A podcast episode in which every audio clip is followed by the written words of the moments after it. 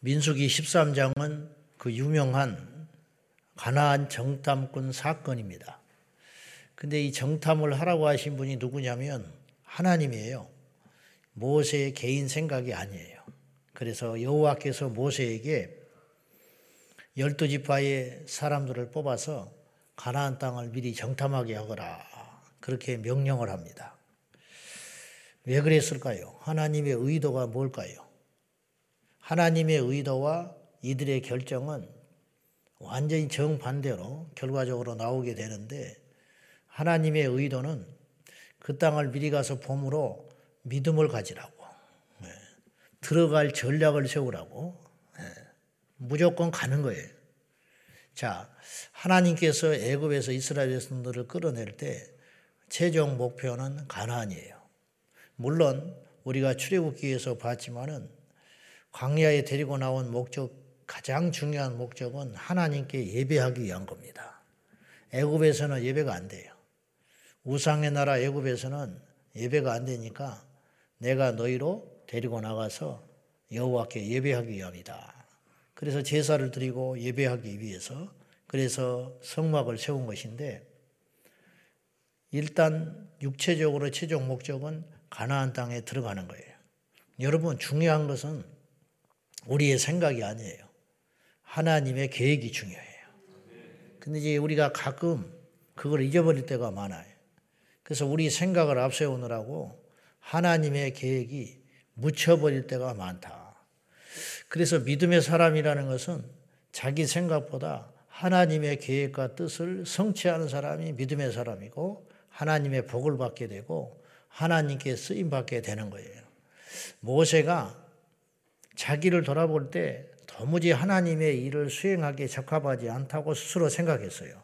그래서 나는 말도 둔하고 나이도 있고 패배자고 아무것도 안 되지요. 그런 조건을 따지면 모세는 하나님이 쓰기에 적합한 인물이 아니에요. 아브라함 별로 적합한 인물이 아닙니다. 첫째는 나이가 많아요. 그런 여러 가지 조건으로 볼 때 예수님의 제자들 조건이 안 맞는 제자들이 많습니다.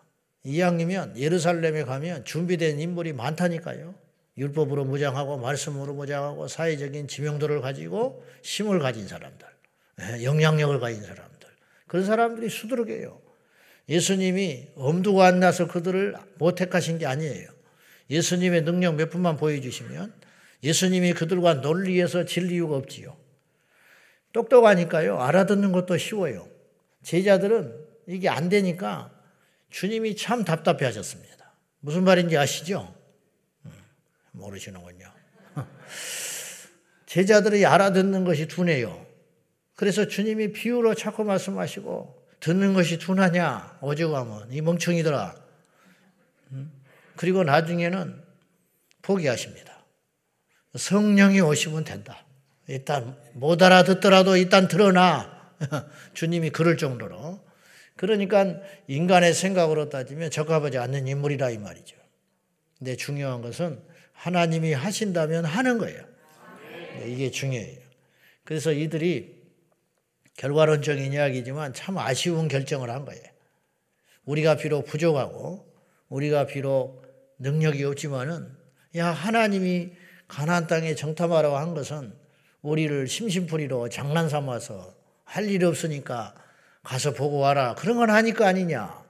어차피 우리를 이곳까지 인도하시고 지금까지 함께 있지 않냐. 야 아침에도 우리가 주님 주시는 만나 먹었잖아. 불기둥과 구름기둥 우리를 인도하고 계시잖아. 하나님이 정당권을 보내시고 그것을 미리 파악하라고 한 것은 들어가라고 한 거 아니냐. 어차피 가게 되는 것이다. 그러니 너무 그렇게만 생각하지 말고 가자. 그렇게 결정을 대다수가 했으면 얼마나 좋냐 이 말이에요. 근데 두 명만 그랬다 이 말이에요. 두 명. 요수아와 갈렙만. 나머지는 다 반대했습니다. 이게 긍정적인 생각을 갖자. 그런 게 아니에요. 여러분, 긍정적인 것이 꼭 믿음은 아니에요. 그런 뜻이 아니라 이 일은 하나님이 시작하신 일이에요. 그러니까 가야 하는 일이에요. 그리고 하나님이 결정했으면 하나님이 능력도 주십니다. 하나님께서 예정하시고 하나님께서 하기로 마음먹으셨으면 막대기를 통해서도 일하시고 돌멩이들을 통해서도 소리 지르게 하시고 광야에서도 길을 내시는 하나님이에요. 결국 이들은 하나님을 안 믿은 거예요. 주님이 섭섭하게 여기신 것은 그것이다 이 말이에요. 어찌 믿음이 없냐 이 말이에요. 믿음이 없다. 자, 그래서 결과적으로 40일을 정탐하고 돌아온 이들에게 이들은 어, 기름진 땅으로 증명이 됩니다. 어느 정도로 기름질이, 기름이 졌느냐. 23절 한번 봐요. 그 땅이 얼마나 대단한 땅이었는지 볼 수 있습니다. 23절 시작.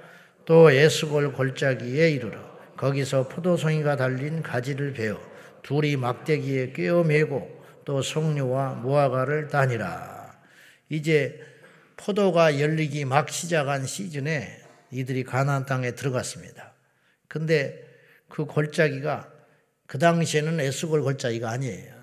가나안 땅이 그들이 지배한 그들의 이름이 있었는데 그곳에서 포도 송이를 취함으로 훗날에 에스골 골짜기로 이름을 바꿨어요. 근데 이제 모세가 훗날에 이걸 기록을 했기 때문에 에스골로 그냥 기록한 거예요. 베델도 마찬가지입니다. 시넬 광야에 시날 광야에 그 야곱이 돌베고 잠을 잘 때 그때는 베델이 아니에요. 근데 훗날에 모세가 베델로 이스라엘 백성들이 이제 야곱이 베델로 이름을 지으므로 후대 사람들이 베델 베델 부른 거예요. 그래서 야곱이 베델의 돌베개에 잠을 잤다. 이해되지요? 그러니까 정해진 다음에 말씀을 모세가 남겼기 때문에 그렇게 한 거다. 에스골 골짜기에 이르러 포도 송이를 달린 가지를 뵀는데 이게 얼마나 포도가 튼실하고 큰지 이건 과장법이 아니에요. 두 사람이 그 포도송이 가지를 어깨에 메고 나무를 둘이 걸쳐가지고 거기다가 턱 걸쳐서 가지고 왔다 이 말이에요. 이게 기네스북에 올릴 포도송이 아니요. 지금이야 뭐 유전자 변이도 하고 농약도 뿌려대고 하니까 포도가 그렇게 크다지만 옛날에 이것이 가능합니까? 이게 과장법이 아니고 이렇게 풍성하고 기름진 땅이 가나안 땅이었다는 거예요. 그런데 그걸 보고도 결론은 뭐냐? 하나님이 말씀하신 대로 대단한 땅인 것은 맞소. 비옥 하나 그래. 비옥 하나. 비옥하면 가야지. 비옥 하나 못 갑니다. 왜? 그들이 너무 강해요. 하나님의 뜻은 맞습니다. 그러나 못해요. 모순이죠. 여러분, 아무리 만만하고 또 합리적이고 좋아 보여도 하나님이 하지 마라. 안 해야 돼요. 반대로 이건 덕차. 이거 못하는 일이야. 근데 하나님이 가라. 그러면 가야 되는 거예요. 이게 믿음이요. 네. 이제 우리가 그렇게 판단하기가 쉽지 않죠. 그래서 우리가 이들을 제3자 입장에서 보니까 참 믿음 없다, 답답하다. 그렇게 볼 수 있지만 이들의 지금 상황 속에서 우리의 모습을 볼 수 있어요. 우리가 회의합니다. 어떤 일을 도모합니다. 거수합시다. 그럴 수 있어요. 표에 붙여봅시다. 그것이 다행히 하나님이 뜻하고 맞으면 괜찮아. 근데 하나님 뜻하고 안 맞으면 어떡할 거예요? 누가 책임질 거예요? 그래서 교회는 민주주의가 아닌 거예요. 민주주의가. 인간은 오판을 많이 하거든요. 이들이 지금 10대 2로 떨어져 버린 거 아니에요. 이 결과 40일 정탐한 결과로 40년을 광야에서 지내게 해버려요. 하나님이. 음. 모세의 말처럼 이들은 분명히 비옥하고 기름진 땅이지만 우리는 못 갑니다. 비겁한 거지요. 갈렙이 그 소리를 듣고 이렇게 보고하지요. 자, 30절입니다. 한번 봅시다. 다 같이 시작. 갈렙이 모세 앞에서 백성을 조용하게 하고 이르되 우리가 곧 올라가서 그 땅을 취하자. 능히 이기리라 하나. 그랬어요. 조용해봐라, 갈렙이. 내가 듣고 있자니 답답해 죽겠다. 지금 올라가자. 우리가 능히 이길 수 있어. 어떻게 똑같이 봤는데 이렇게 다른 이야기를 할 수 있냐. 이런 말이에요. 여러분 눈에는 뭐가 보이세요? 교회에 와서 하나님을 봐야 되거든요. 예배를 드리고 설교를 들었으면 예수님을 만나고 가야 되거든. 근데 사람만 자꾸 보고 가. 계산만 하고 간다 이 말이에요. 그러니까 하나님께 쓰임도 못 받고 하나님께 복도 못 받는 거예요. 우리가 항상 보는 것을 조심하자. 결국은요, 지금 이스라엘 백성들은 합리적인 것 같고 대단히 이상적인 결정을 한 것 같지만 속의 실상은 따져보면 뭐냐면 희생하기 싫은 거예요. 우리 올라가면 손해다. 올라가면 죽어. 결국 동기가 잘못된 거라 이 말이에요. 엊그제 모세의 범죄를 통해서 미리암과 아론이 혼쭐이 나는 사건을 보면서 특별히 미리암이 말을 많이 했는지 미리암만 또 문둥이 걸렸어요. 아론은 또 피해갔어. 어, 그 속은 몰라요. 근데 어쨌든 동기가 문제다. 겉으로 보기에는 백성들을 위한 것 같고 모세를 바른 길로 인도하기 위해서 꾸짖는 것 같지만 동기가 잘못된 것이다. 이들도 동기가 선한 것이면 하나님이 이렇게 진노 안 한다고. 정말 이스라엘을 위해서 그런 것이라면 하나님의 영광을 위해서 그런 것이라면 하나님이 이렇게 진노 안 하신다고. 근데 자기들을 위해서 그런 거예요. 이걸 잘 따져보자 이 말이에요. 우리가 이 땅에 살아가는 동안에 앞으로 그런 일을 많이 겪게 될 거예요. 내 생각과 하나님의 뜻 이것이 딱 마찰이 일어날 때 우리가 충분히 기도해야 됩니다. 충분히 기도하지 않으면 인간의 말만 많아져. 이들이 지금 회의할수록 하나님과 멀어지는. 의논할수록 말이 많아질수록 하나님과 멀어져요. 그래서 여리고성 전투할 때 말하지 마라. 일주일 동안 말 안 하고 묵묵히 돌기만 해. 말했으면 그들은 스스로 망하고 마는 거지. 그래서 아, 인간의 합리성, 인간의 생각은 절대로 하나님의 계획과 말씀의 절대 기준인 진리를 앞설 수 없다. 그런 뜻이. 지금 이 시대의 비극은 뭐냐면 인간의 생각과 인간의 논리가 하나님의 말씀 위에 서는 것이 비극이에요. 그래서 신학이 말씀 위에 서버렸어요. 신학을 자꾸 공부하다 보니까 불신자들을 설득하려고 애를 쓰기 시작한 거예요. 하나님이 천지를 말씀으로 창조했다. 아니지, 그거는. 그래서 불신자들한테 이걸 삭제한 거예요. 그래서 성경을 비평하기 시작했어요. 그래서 이것이 뭐냐? 비평 신학이 들어온 거예요. 그래서 문학적으로 비평한 거예요. 역사적으로 비평하기 시작한 거예요.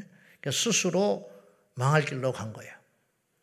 동성애를 비단 예로 들 필요도 없지만은 시대가 지금은 그것이 죄가 아닌 세상이 됐다 이런 거예요. 왜냐? 많아진다. 그런 추세다. 그러니까 성경을 거부하기 시작하는 거지. 이 결과 어떤 일이 벌어졌냐 이 말이죠.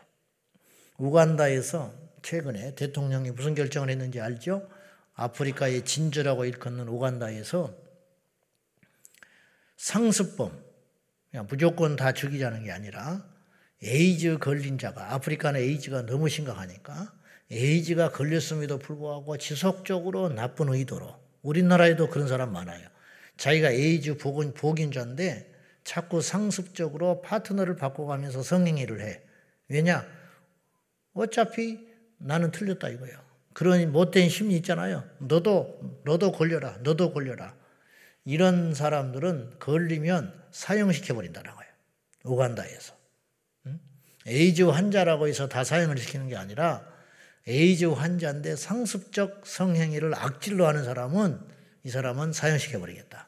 그리고 미성년자를 대상으로 에이즈 보균자가 성행위를 한다든지 그 다음에 동성애자들이 이 에이즈 보균자가 거의 많으니까 동성애 성행위를 지속적으로 하는 경우에는 최대 사형시켜 버리겠다. 거기에 사인을 했어요. 음. 미국에서 난리가 났어요. 인권 앞세워서. 그러면 제가 지금 무슨 말씀이냐면 자 봐요. 하나님이 가나안 땅에 데려가자고 하는 것은 다 죽이려고 데려가는 게 아니에요. 살릴 계획이 있으세요. 아멘. 하나님의 말씀은 다 우리를 위한 거예요. 동성애 하지 마라. 짐승하고 그짓하지 말아라. 안식일을 지켜라. 다 이유가 있는 거라. 그 이유가 하나님 말씀대로 살면 틀림없이 우리는 이 땅에서도 승리를 쟁취하고 사는 거예요. 여러분, 지금 세상이 아무리 우리가 생각을 해봐요. 그러면 인권을 앞세워서 몇 사람 살리자고 소수 성 소수자들 살리자고 에이즈가 걸린 사람이 그 짓을 하든지 동성애를 하든지 놔두는 거예요. 일단은 일단은 뭐 인권 앞세워서 그럴 수 있지. 나중에 그 나라가 어떻게 되겠어요? 지금 그래서 아프리카에 에이즈로 죽어가는 사람이 셀 수도 없고 국민 세금을 쏟아부어 가지고 해볼 수가 없어요. 우리나라도 마찬가지라 이 말이에요. 점점점 많아지잖아요. 그러니까 결국은 겉으로 보기에는 살리는 것 같고 겉으로 보기에는 모두를 위한 것 같지만은 실상은 모두를 죽이고 있는 거예요. 지금 아이들이 어떻게 교육을 받아가지고 어떤 지경까지 됐냐면은 초등학교 6학년짜리를 중학교 1학년짜리가 성 관계를 했어요. 그러니까 선생님이 그냥 있을 수 없잖아. 그래서 이걸 조치를 나섰어. 그랬더니 초등학교 6학년짜리 여자애가 선생님한테 따졌어. 왜 간섭하냐고. 우리끼리 다 좋아서 그런 것인데 성적 자기 결정권이 있는 것인데 우리가 좋아서 합의하에 성행위를 했는데 선생님이 당신이 뭔데 우리 애정 문제에 간섭을 합니까? 이렇게 덤벼들었어요. 기가 차지요. 왜 이런 일이 생긴 줄 알아요? 이런 소리는 사실은 나이 먹어도 안 되는 소리지만은 부모한테도 이런 소리 하면 안 되지만은 학교 교육을 책임지는 선생님한테 그렇게 덤벼들었어요. 그 이유가 뭔지 알아요?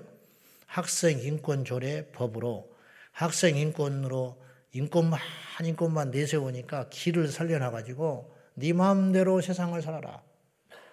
당장은 그 아이의 간섭하는 것이 비인권적인 것이고 세상에 퇴보하는 것처럼 보이지. 그러나 모두를 살리는 거예요. 그것이. 근데 이게 안 되는 거예요. 지금 이 세상이 인간의 논리, 다수의 원리, 인간의 계산, 이것 때문에 망하는 거예요. 이렇게 가면 안 돼요. 문제는 예수 믿는 우리도 시류를 따라가느라고 자꾸만 그런 생각들과 어떤 민주주의 원칙들과 인권, 자유 이런 이름을 앞세워가지고 마귀가 교회 강단도 점령하고 성도들도 점령하고 그래서 예수 믿는 우리들이 굉장히 악한 말을 우리도 모르는 채 믿음 없는 말을 이렇게 하는 거예요. 요새 누가 그렇게 예수 믿냐고 그래. 그런 소리가 굉장히 위험한 소리라는 거예요. 요새 추세대로 믿는 게 중요한 게 아니에요. 누가 그렇게 예배 드리니, 요새? 누가 요새 그런 교회를 다니니? 그렇게 말하면 안 돼요. 진리는 그렇게 하는 게 아니라고. 요새 신학생이 누가 그러니? 굉장히 위험한 소리야. 아주 무서운 소리라고. 요새 따라가면 안 돼요. 요새 미안한 이야기지만 세상의 흐름이 자꾸 교회 안에 들어와요. 그러니까 세상을 닮아가는 거예요. 교회가 딱 진리 가운데 반석 위에 굳게 서가지고 마귀와 싸우고 세상과 싸워서 버텨야 되는데 거꾸로 교회가 진리를 포기하고 신앙인이 진리를 포기하고 강단이 성도들이 다수가 원하니까 진리를 포기하고 자꾸만 세상을 따라가기 위해서 몸부림을 치는 거예요 지금 교회 문턱 낮춰라 십자가 좀 내려라 음? 이런 식으로 점점점 그러면 어떻게 돼요? 교회가 교회가 아니게 되는 거지. 진리가 무너지게 되는 거죠. 그러면 답이 없어요. 그래서 세상이 엉망진창 다 같이 죽기로 작정한 것으로 가는 거예요.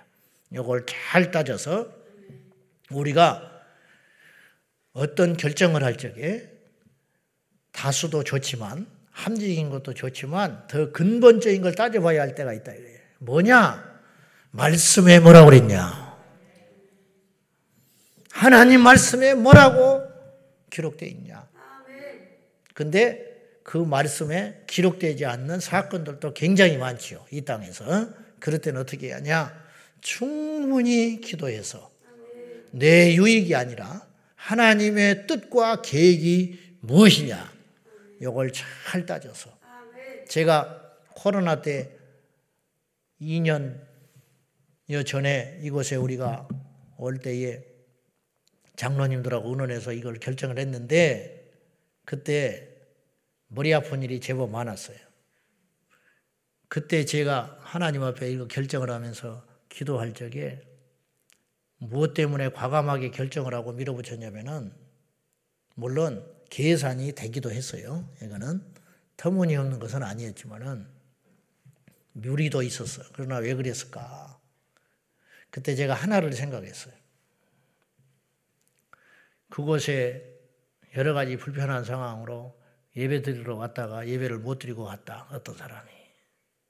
근데 그 예배를 못 드림으로 그 영혼이 지옥을 가버리고 거꾸로 이곳에 와서 조금 공간이 생겼기 때문에 한 사람이라도 와서 예배를 드려가지고 그 한 번의 예배로 그 사람의 인생이 바뀌고 예수를 믿게 됐다. 그러면 가치가 있는 일이다. 제가 그렇게 생각했어요. 가치가 있다. 왜? 한 영혼이 천하보다 귀하다고 했으니까. 성경에 그렇게 써 있잖아요. 한 영혼이 천하보다 귀하다. 그러니까 이거는 가자. 그렇게 결정한 거예요. 그러니까 본질적인 목표가 뭐냐 이 말이에요. 그러니까 우리 유익이 아니고 계산이 꼭 돼서 그러는 게 아니고 힘에 버겁고 또 사람들이 시대가 이, 시, 이 흐름이 꼭 그렇지 않더라도 하나님의 말씀에 무엇을 말씀하고 있는가. 그러니까 교사들이 엉뚱하게 잘못 배워가지고 홍해를 부정한다 이 말이. 젊은 사역자들이 홍해 사건을 부정을 해요. 그러니까 주일학교 아이들을 앉혀놓고 자유주의 신학에 물들어가지고 오병이어도 거부해요. 그러니까 그런 설교를 제대로 안 해. 선생님들도 젊은 것들이 어디서 영향을 잘못 받아가지고 오병이어는 그거 아니야. 애들한테 이렇게 말한다고요. 이거 죽으려고 작정한 거라는 거예요. 저는 교회를 지켜낸다든지 우리 신앙을 고집을 부리기 위해서 그런 게 아니라 하나님이 살아계시잖아요. 말씀이 진리잖아요. 그거를 딱 마음에 새기고 목에 칼이 들어와도 세상 사람들이 다 손가락질을 해도 깡통을 짜고 길거리에 주저앉아도 저는 그렇게 생각해요. 저는 그런 마음으로 목회를 해요. 나는 지금까지 누린 것만으로 충분하다. 내가 뭘 하겠냐? 나는 애초에 태어나서 죽을 사람인데 관에까지 들어갔다 나온 난데 뭐가 무섭냐? 덤으로 사는 것이다. 이제 그래서 한 가지만 생각하자. 그거 뭐냐? 한없이 부족하고 못났지만은 성경의 진리대로 가보자. 그 길을 가더라도 답답하고 그 길을 가서 사람들한테 손가락질을 받고 욕지거리를 하더라도 성경을 보자. 성경에 써 있는 대로 한번 해보자. 물론 턱없이 부족해요. 그렇지만 일단 우리의 법은 우리 헌법은 이 세상의 법이 기준이 아니고 세상의 법은 자꾸 바뀌어. 데모하면 바꿔줘. 그죠? 새로운 어떤 이론이 나타나면 바꿔줘요. 다수가 원하면 바꿔준다니까. 그러나 성경은 바꿀 수 있는 말씀이 아니에요. 이 말씀대로 가야 된다. 주님께서 가나안 땅에 가라. 그랬으면 다 뜯어말려도 모세 혼자라도 가는 거예요. 가서 죽어. 혼자 가면 죽지 무슨 수로 이기겠어. 거인하고 붙어서 무슨 수로 이겨. 그래도 죽어. 죽더라도 가나안 땅에 가는 거예요. 여러분 광야에서 죽을래요? 가나안 땅에 가서 죽을래요? 나 같으면 가나안 땅에 가서 죽어. 어차피 죽는 거 광야에서 죽었잖아. 이 멍청이들은 응? 다 죽어버려서 광야에서 광야에서 죽을 걸 뭐하러 그 짓을 해? 가나안 땅에 가서 살지. 말씀대로 순종하는 저와 여러분 되기를 축원합니다. 기도하겠습니다. 우리는 믿음으로 행하고 보는 것으로 행하지 않습니다. 우리는 말씀대로 행하지 세상의 가르침대로 결정하지 않습니다. 어차피 사는 인생 믿음으로 삽시다. 이 시간 기도할 적에 주여 우리 평생에 오판하지 않게 하여 주십시오. 우리의 판단과 결정이 하나님의 뜻에 합한 것이게 하시고 주의 진리의 말씀에 가르친 대로 결정하게 하여 주십시오. 다른 건 모르겠습니다. 세상이 지금 어떻게 흘러가는지 모르겠습니다. 사람들이 뭘 원하는지 우리는 알고 싶지도 않습니다. 하나님이 원하시는 게 뭡니까? 그것에만 집중하겠습니다. 말씀 붙들고 기도하겠습니다. 살아계신 하나님 아버지, 오늘도 우리에게 진리의 말씀으로 인도하여 주셔서 사람들의 생각과 이 시대에 유행되는 사상의 흐름들과 사조들 잘 모르겠습니다. 대다수의 원칙이 무엇인지 잘 모르겠습니다. 민주주의의 원리가 무엇인지도 잘 모르겠습니다. 주여, 그러나 우리에게 분명하신 하나님의 뜻이 있다면, 말씀의 가르침이 분명하다면 그 길로 가겠습니다. 우리에게 고민은 하나님의 뜻이 무엇인지 모른다는 데 있습니다. 주여 방황하는 인생 되지 말게 하시고 방황하는 교회 되지 말게 하여 주시고 하나님의 뜻이 어디에 있는지 여호와께서 무엇을 말씀하고 계시는지 하나님께서 원하시는 계획이 무엇인지 하나님이 마음에 품고 계신 생각들이 무엇인지 그것을 우리에게 가르쳐 주십시오. 그것을 보여 주십시오. 이스라엘 백성들을 광야에서 데리고 나오실 적에 그들을 통하여 가나안 땅에 들어가게 하시고 그들을 불러내셨으니 그것에 순종할 뿐입니다. 우리도 그리하게 하여 주십시오. 우리도 그리하기를 원합니다. 하나님의 뜻을 가르쳐 주시고 하나님의 비전을 보여주셔서 아버지의 계획대로 아버지의 생각대로 나아가는 우리 모두가 되게 하여 주옵소서.